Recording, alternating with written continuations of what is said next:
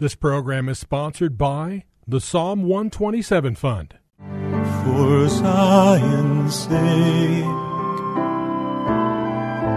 I will not keep silent.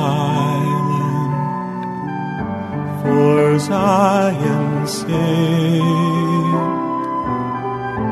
I'll not hold my peace. Welcome to For Zion's Sake. Isaiah 62 1 is taken directly out of the Hebrew Scriptures when the prophet Isaiah declared, For Zion's sake I will not keep silent, and for Jerusalem's sake I will not keep quiet, until her righteousness goes forth like brightness, and her salvation like a torch that is burning. Your hosts for the program are Shelley and June Volk, Jewish believers burdened to see Jew and Gentile become one. Believers strengthened in their faith and for their Jewish kinsmen to come to the saving knowledge of Jesus as the Messiah, the Son of God. Bless the Lord. Good evening to you and welcome to For Zion's Sake. We thank you for joining us. We're the Volks. My name is Shelley. And my name is June. Hi, everyone. It's good to be with you as we start another week of broadcasting. And I believe, Junie, is my own personal opinion, I think this is going to be a very significant week because the subject for this week is actually one word that's probably overlooked and not given consideration when we read the scripture. And that word is nevertheless. And nevertheless is not used in this generation in um, our vernacular, Shelley, but in um, Greek and in Hebrew, the translation of nevertheless is despite of or but and yet. And the examples that I think of is Jesus himself when he became our offering and died on the cross, it appeared to his mother and all of his disciples that their hope was over. Right. It, he was dead. He was gone.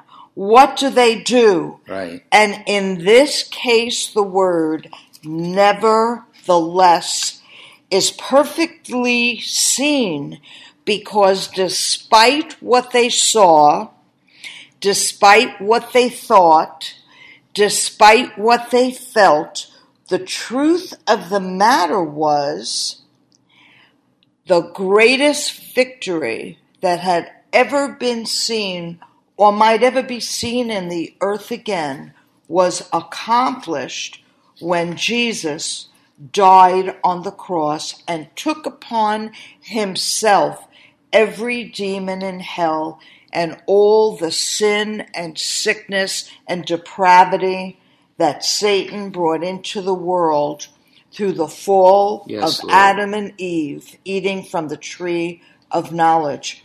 So, what happened was nevertheless how everything looked desperate or with despair for each one who loved Jesus.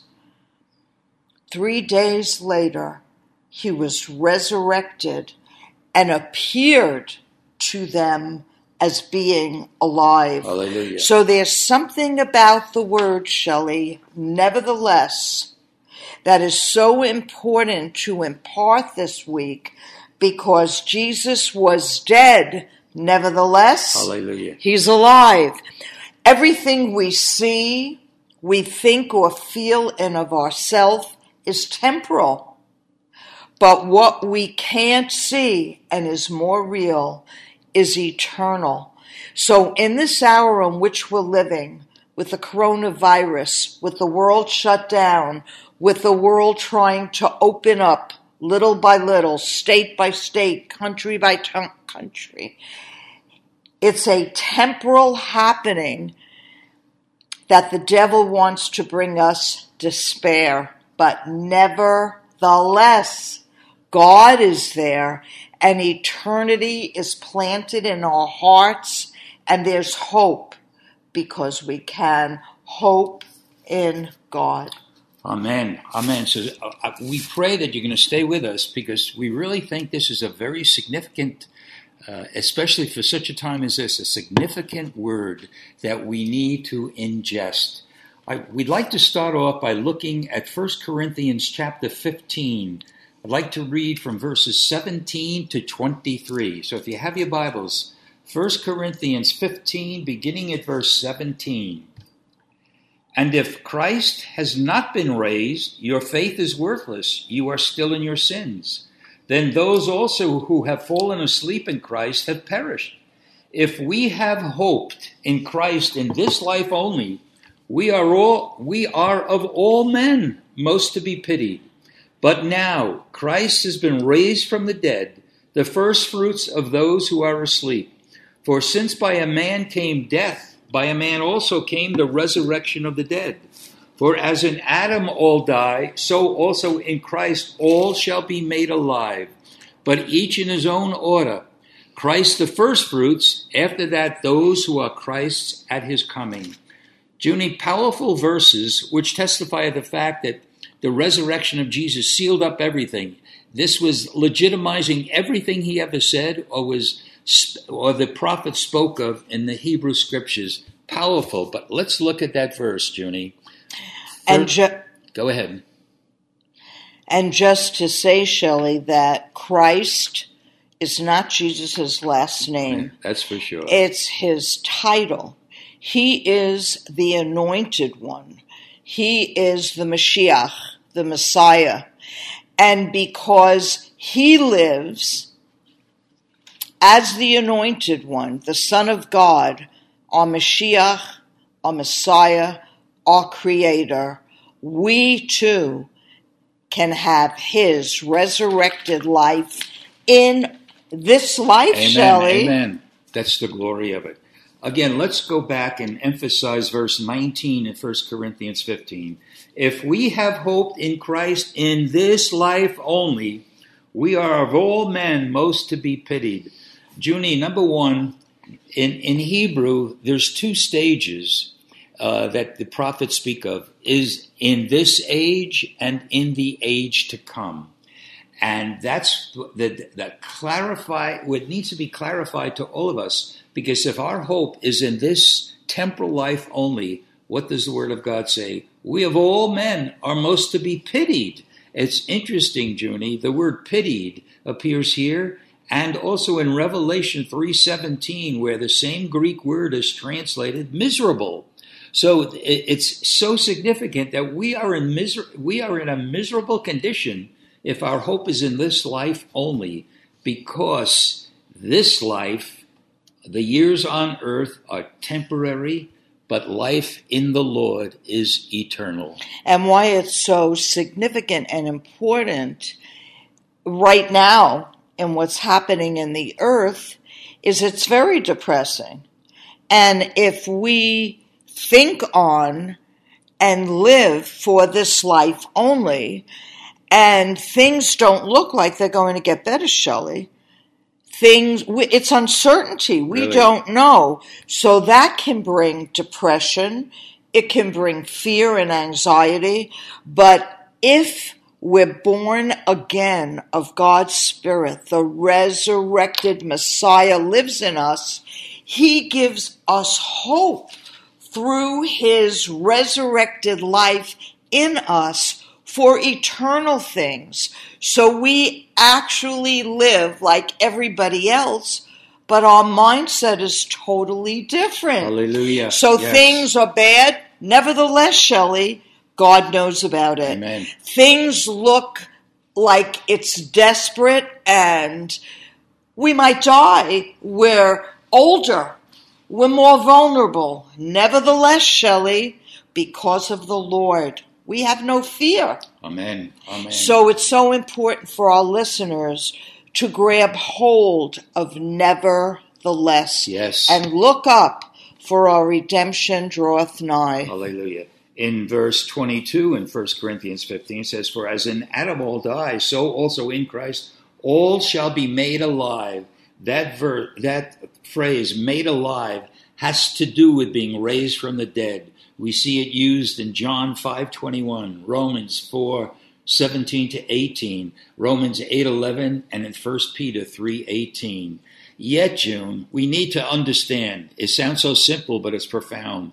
Resurrection can only occur after there is a death. Yet, let's be honest, we shy away, or most people shy away from hearing a word regarding death to self. And we need to see that He is our first fruits, and if He was raised from the dead, never to die again, we too shall follow because we'll be the first fruits of Jesus' resurrection.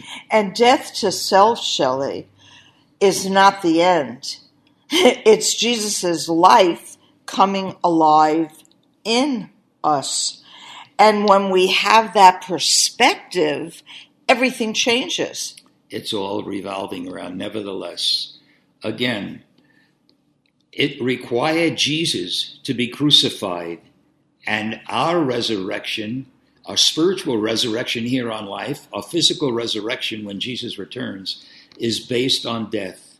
Jesus said, If you want to follow me, if you want to be my, my disciple, you must deny yourself, take up your cross, and follow me. And the Word of God clearly speaks to us that we face three enemies. One is the, was Satan, which we can overcome him by uh, the blood of the Lamb, the word of our testimony, and we love not our lives unto death. Secondly, we have to overcome the world because we're told not to love the world. If the love of the world is in our hearts, the love of the Father is not. And our third enemy, here it is, is our fleshly nature, our natural being. It must be denied.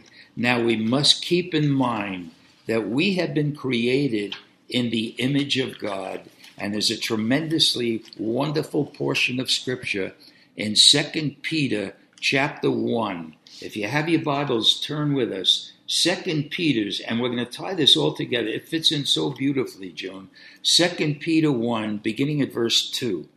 Grace and peace be multiplied to you in the knowledge of God and of Jesus our Lord seeing that his divine power has granted to us everything pertaining to life and godliness through the true knowledge of him who called us by his own glory and excellence. Verse 4 For by these, what? What are these? The promises of God. He has granted to us his precious and magnificent promises in order that by them you might become partakers of the divine nature, having escaped the corruption that is in the world we have we are participators in the divine nature. And as we go through the word this week we are going to see that part of that divine nature of god is a, a mentality of nevertheless. And we need to become partakers of god's nature especially that overlooked word, nevertheless. Father, we thank you, Lord. Thank you, Lord. Thank you that you're going to put hope in all of our hearts this week. Thank you, Lord, that we're going to see that we cannot live by what we see or what we think, because God's ways are higher, much higher, and his thoughts are much higher than ours. Set us free this week through a powerful word, that being nevertheless. We pray this in Jesus' name. Amen. Thank you for joining us this evening. If you would like to get in touch with Shelley and June, you can write to them at P.O. Box 1784, Scottsdale, Arizona 85252. That's P.O. Box 1784, Scottsdale, Arizona 85252. And you can also contact them on their website, ShelleyandJuneVolk.com. That's ShelleyandJuneVolk.com. Until next time, the Lord bless thee and keep thee. The Lord make his face to shine upon thee and be gracious unto thee. The Lord lift up his countenance upon thee and give thee peace. This program was sponsored by the Psalm 127 Fund.